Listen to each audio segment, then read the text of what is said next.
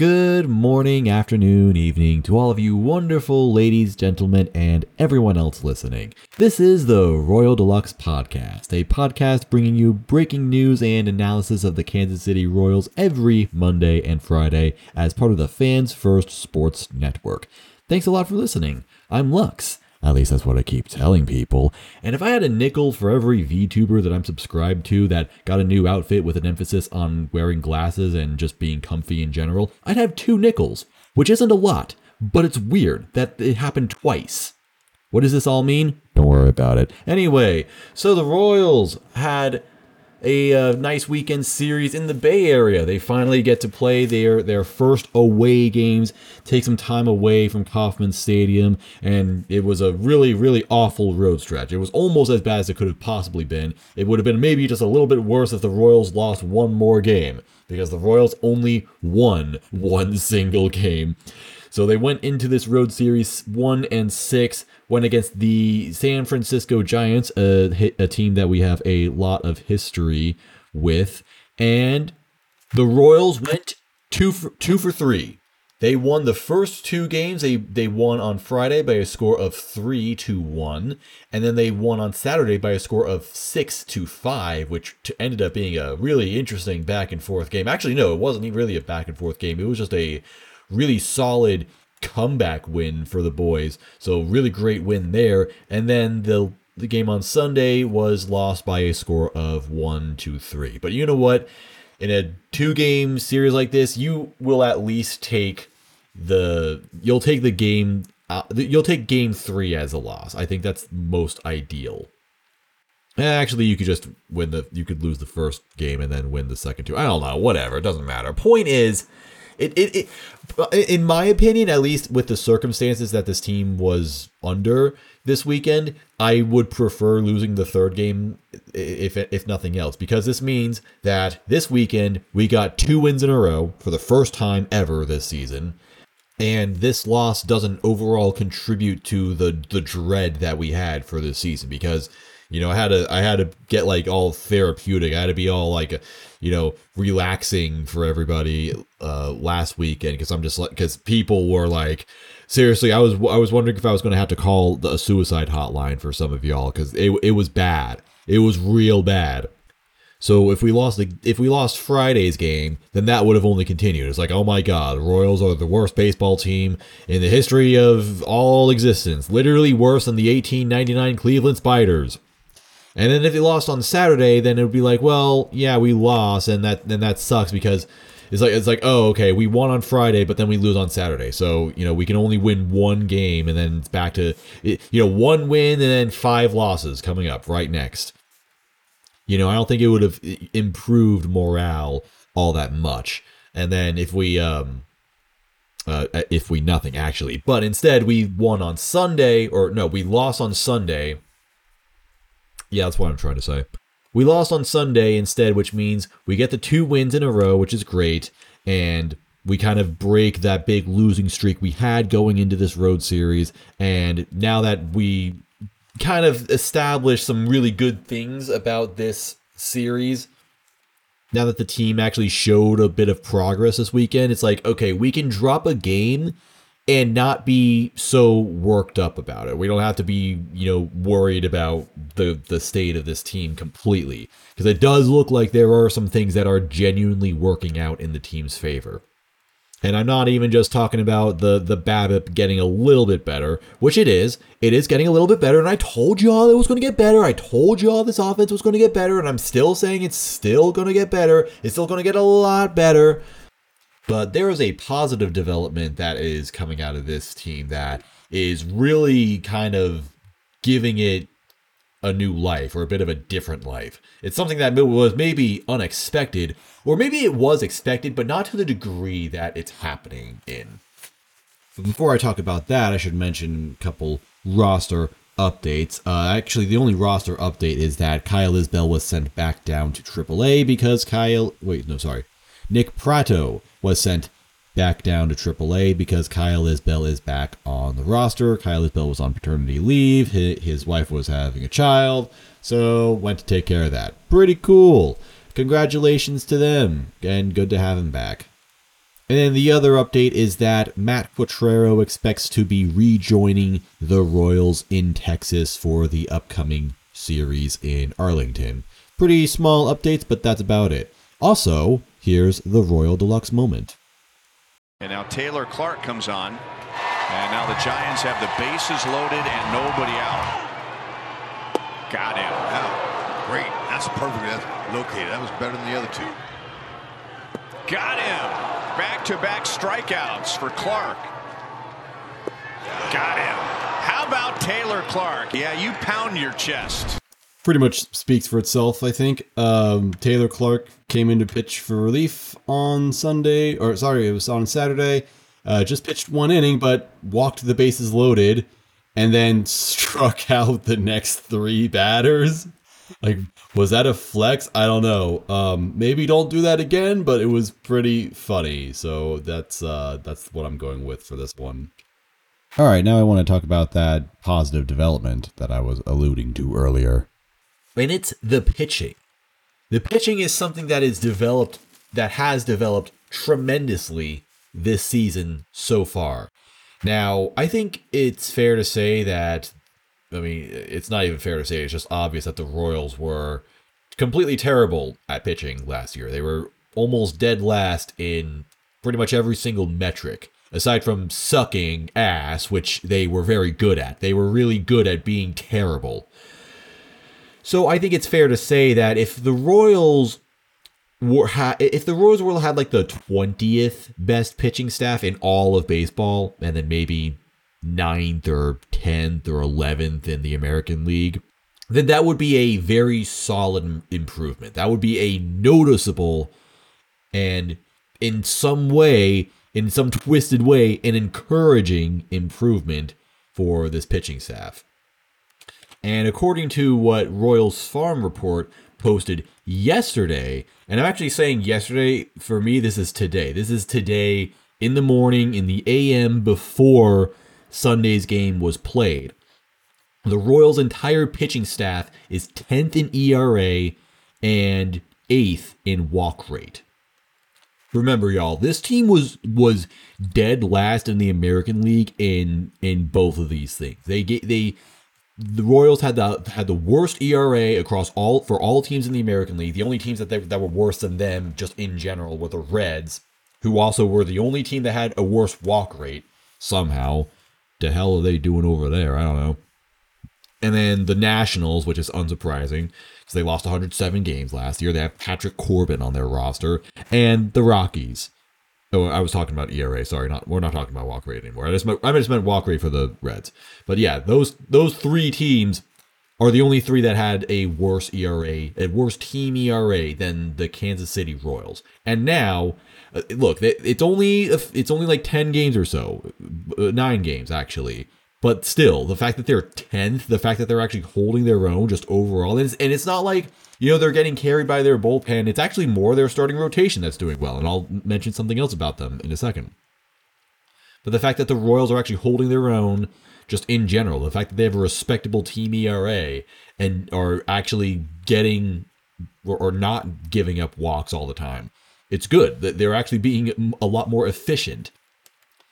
And although they're only 17th in accumulating strikeouts, their walk their their strikeout to walk ratio, as in how often they give up strikeouts compared to walks, is the 11th best in all of baseball. And I mean, and again, this is only through nine games, but I'll just say that it's not including Sunday's game, and you can kind of imagine that things got that these numbers are going to be even better after Sunday's game, including one thing that I personally am a big fan of. There is something that I really, really like about the Royals pitching staff this season that is a huge improvement from last season, and it's the innings pitched. The Royals have, uh, so far, the second most innings pitched with their starting rotation in all of baseball. In fact, actually, wait a minute, hang on. Hang on a second. So the Dodgers are ahead of us. They had 51 innings pitched, and the Royals had 48.2. Chris Bubic threw six innings. So that puts the Royals at 54.2. And the Padres are also tied with us. They're they're uh, they're also at uh, 48.2, and their starter went six innings exactly. So that's 48.2. Or sorry, 54.2. The Dodgers starter only went 3.2, so he's actually at 54.2. Oh. Wait, no, it was actually 3.1, so never mind. Never mind. Sorry, they're at they're at 4 they're at 54.1. So actually, the Royals are tied in for first in innings pitched from their starting rotation, at least through 10 games. This is again accounting for Chris Bubic's start. I, I kind of looked around for this one. I personally am just a huge fan of this. Now, last year, the Royals were not particularly efficient with their rotation. They were they they had the 18th most innings pitched, which actually surprised me. I thought it was going to be like way lower than that. I thought they were like one of the least efficient teams in the majors. And there is something that I will admit that this is like I'm kind of using flawed logic when I say that it's really good to get a lot of innings out of your rotation because that's actually not necessarily true because the the team that had the fewest innings out of their starters was actually the Tampa Bay Rays. Yeah, the Rays got fewer innings than the Nationals and the Pirates did from their starters. But at the same time, on the opposite end, the team that has the most innings pitched from their starters, the Houston Astros. By a significant margin, actually. The Houston Astros had 53, or sorry, no, 43 more innings pitched than second place, which was Cleveland. And then it's Seattle, and then the Padres, and then the Phillies, and the Yankees, and the Braves, and then the Marlins, which makes sense, actually, and then the Mets. So, and then the Diamondbacks right after, uh, with the Dodgers very close. So, the Rays are an outlier in this example. Instead, the top 10 teams, almost all of them, are top tier teams in baseball. There is a bit of a correlation there.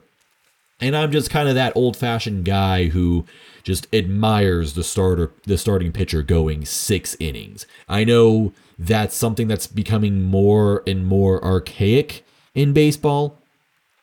Thing is though, if we want to look at the Rays and say, well, they're proving that you don't need 6 innings with your starters each game. I also think that's because the Rays just kind of have pitchers that aren't necessarily built for endurance. A, they get injured all the freaking time, and B, they just have lots of multi inning guys.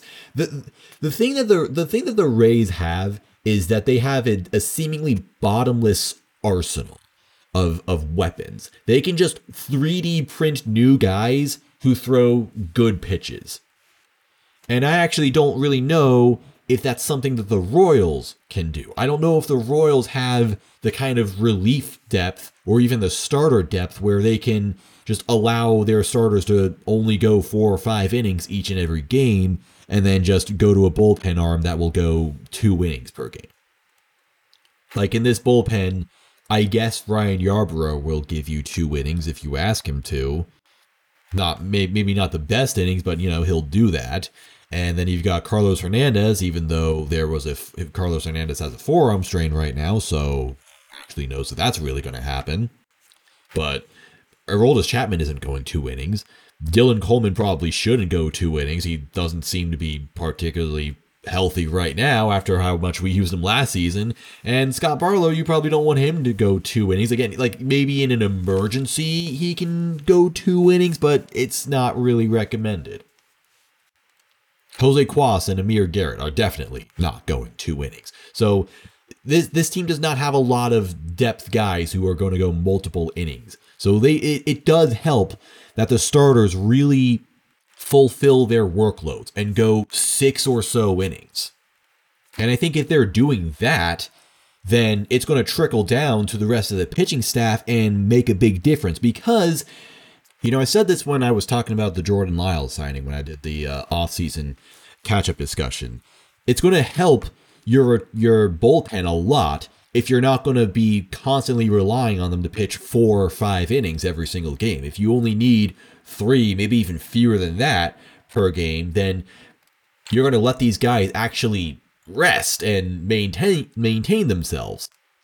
And also, you're not going to deplete your best options immediately because you just felt like you needed them. Like, oh no, it's a one run game in the sixth inning. Let's send out, you know, the third best reliever on the team. Like, oh, it's the, or it's the seventh inning or the eighth inning, and you know, we uh, we don't really have anyone else, so let's bring in Scott Barlow. But then, oh, that means it's the ninth inning, so now we have to use Yoel Payamps instead. And oh, he he can't handle high leverage situations at all. Whoopsies!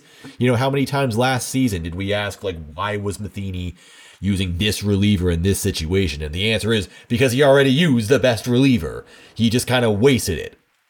Or the best reliever wasn't available because he's already pitched five times this week.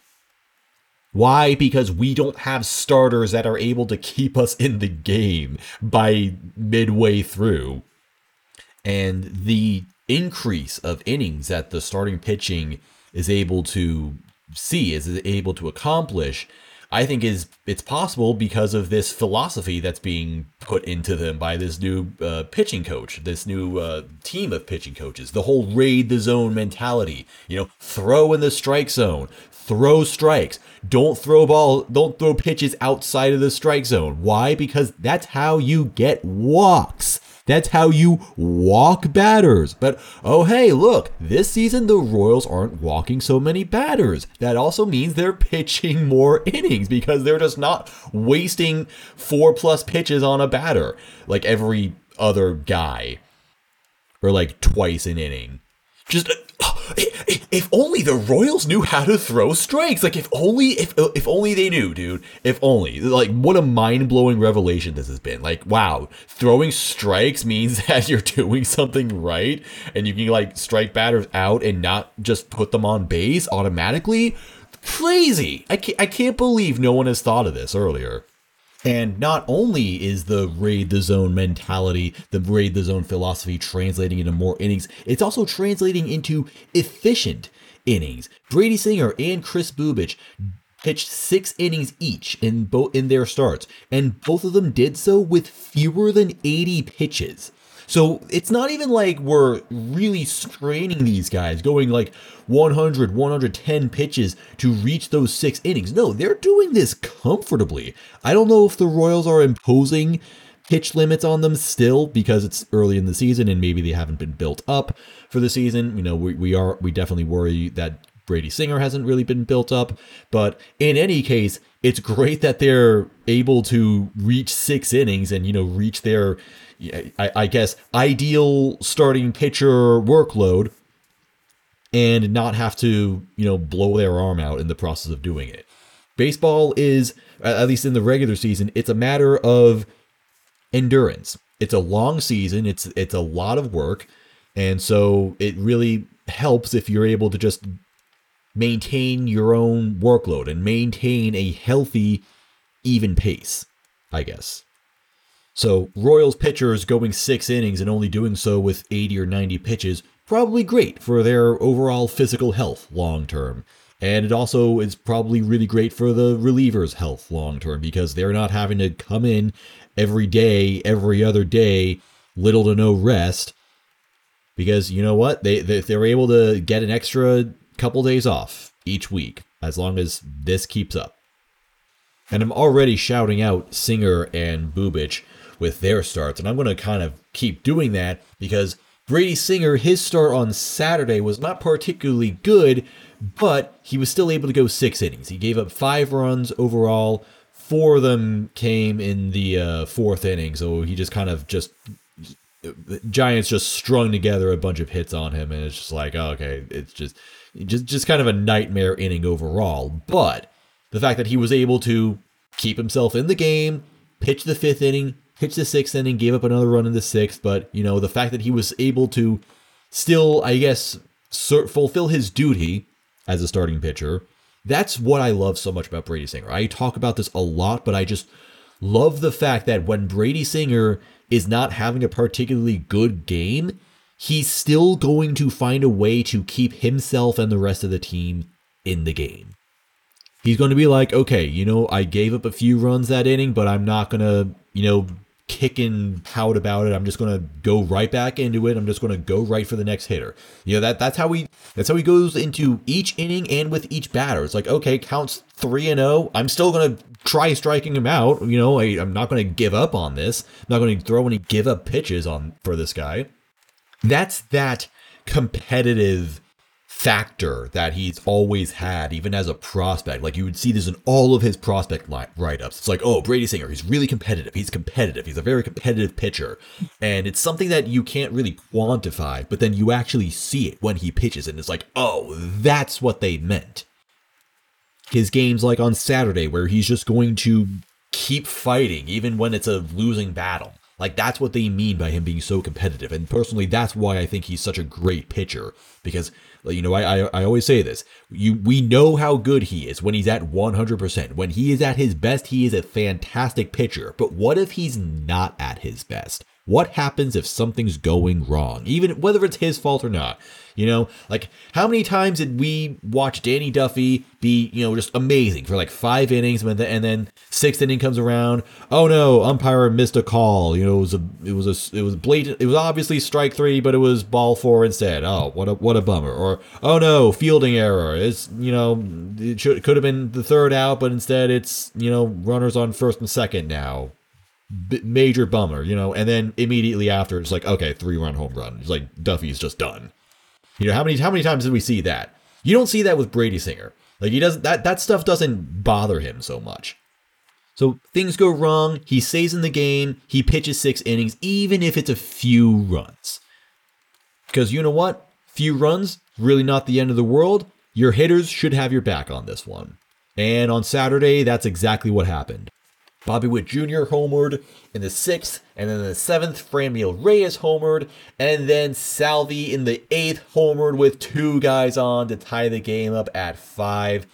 So Brady Singer was off the hook for the loss, and then in the ninth inning, there was a passed ball that's ended up scoring a run for us. And that's how we did it. We just won that sort of way. Giants kind of imploded there, but you know, it's still a win that we'll take, and it's definitely a win that feels really good coming back from four runs. I, I forgot who posted this, and I apologize, but someone said that it wasn't until like September where the 2022 Royals were able to win a game after trailing by four or more runs. And it might have been, I wouldn't be surprised if it was that, you know, like 11 run impossible deficit that we had against Seattle, because that was just insane.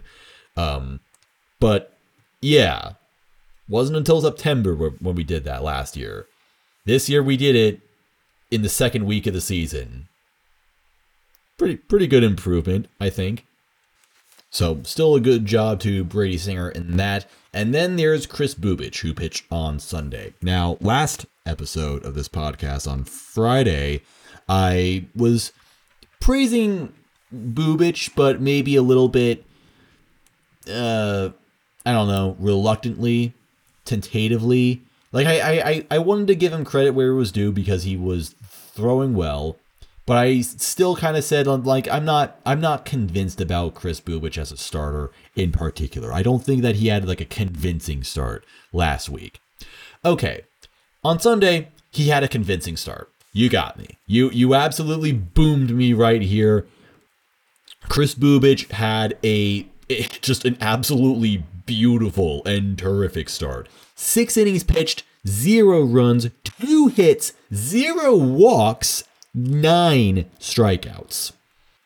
He raided and then plundered the zone. He absolutely destroyed that thing. 76 pitches, which is which is fantastic, very efficient, and 56 of them were strikes. He got 19 swinging strikes. Hitters had absolutely no idea where Chris Bubic was throwing the ball. They had they were completely clueless. Oh my god, was that just wonderful. And it makes me, it actually makes me mad now because this could have been happening two years ago or so, but instead we had a pitching coach who decided that this really cool pitch that Chris Bubic invented should just not be thrown because he doesn't need it for some weird, bizarre reason that no one could ever explain. each time there we we see a sign of progress from this Royals pitching staff is just another reason to be mad at the pitching coaches we had in Kansas City before this year. Because literally what did they even do? What what what were they doing? Why were they so bad? It's like again we we we know that we're, they were bad. We could we could all understand and see that they were bad. But then it's like the better that this team plays this season, the better that these guys pitch this season, it's like the worse we realize it actually was somehow. Now I'm calling for like like justice. We need reparations. Like I don't I don't really know what can be done, but like a, a, an apology doesn't feel good enough. I genuinely feel like I deserve compensation for the la- for watching Royals pitching before 2023. Like we we we we were we had it so bad and we had no idea how bad it was. We knew it was bad, and but it was way worse than we thought. Like if Chris Bubic, I mean, and, and okay, look, it, it's two starts from Chris Bubic so far, so I guess we shouldn't get too ahead of ourselves. And I guess I did still have my sort of thing where I believe Chris Bubic doesn't throw a lot of pitches. He's not capable of going deep into games, but whatever. Still, like if Chris Bubic had was just like an okay pitcher this season, then it, then we could be like, okay, yeah, sure, the, the the Royals pitching coach coaches fixed something, so that's cool, but it's not like they, you know, are miracle workers. It's not like they, you know, found some kind of hidden talent that this past pitching regime just had no idea about. No, it's like that that really is what they're doing. Like they they're like whatever expectations we had of Chris Bubic so far feel like they've already been exceeded. Like it's it's weird to think that Chris Bubic could potentially be the best pitcher on this rotation. That might be a, a bit of a stretch, but I don't know. He, he he I'll say this. He has the best pitched game of the Royals so far this season. Now there is something else that makes me mad, but I'm actually going to save it for Friday because maybe it'll be more relevant a little bit later. It's it's a bit of a it's a bit of a it's not really a hot take, but let me just say it's something else that gets me worked up. Maybe you have an idea of what it is. I'll just say if there's someone that you really don't like on this team, someone who's playing for the Royals that you're just like, why? Then you're probably understanding what I'm saying. But um, right now, I'm uh, a little bit uh, I'm sleepy, guys. I'm a little tired. Oh, I, am going out and doing stuff. Oh, blah blah blah. So I'm gonna I'm gonna preserve some energy right now, and uh, I'll see you on Friday with this because we have an off day on Thursday, so I'll be in a much better position on Thursday to record Friday's episode. So let me just skip to the preview against the Texas Rangers. That's where we're going next. We're going to good old Texas, Arlington specifically. And uh, the Rangers are a team that I am very fascinated in because they do have a very interesting young core of talent that's both already starting in the majors with guys like Jake Young, or was it Josh Jung? Sorry. Yeah, it's actually uh yeah, it's actually Josh Jung. Sorry, I'm an idiot.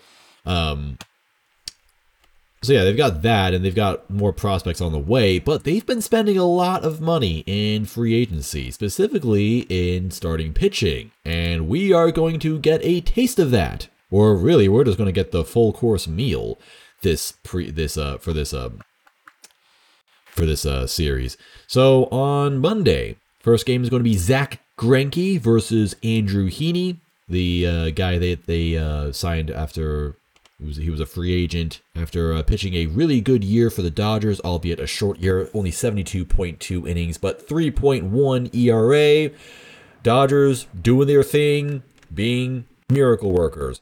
Um, you know, this guy has a career 4.63 ERAs, but he had he was really good last year uh, whenever he did pitch. Although his first start with the Rangers was not good 2.2 innings pitched, seven earned runs for an ERA of 23.63.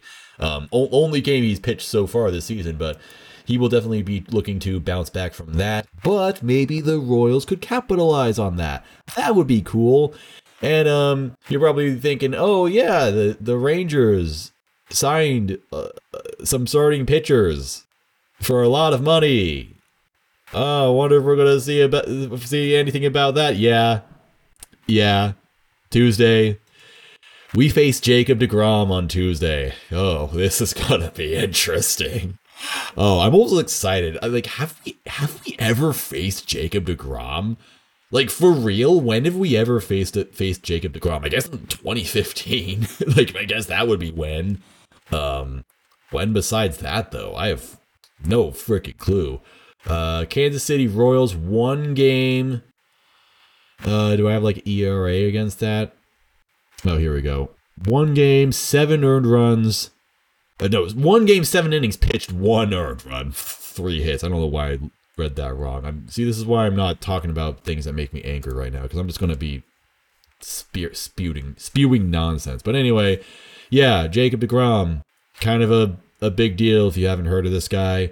Uh, signed with the Rangers for a billion dollars, and uh, although hasn't had the best start for what it's worth, his first of the season was surprisingly not good. 3.2 innings pitched, five earned runs, but he did bounce back the next start on April 5th, pitched six innings, one earned run. So now his ERA is at 5.59. Don't let that deceive you. This guy is absolutely amazing. So, um, and we've and also we've got Jordan Lyles pitching.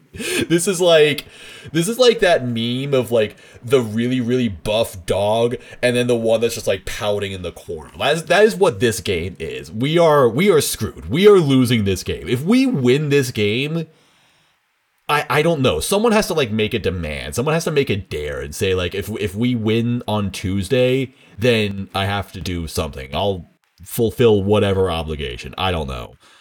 Um, I don't want to eat hats or anything dumb like that, but I don't know. I'll buy a jersey or donate to a charity, whatever. It doesn't matter.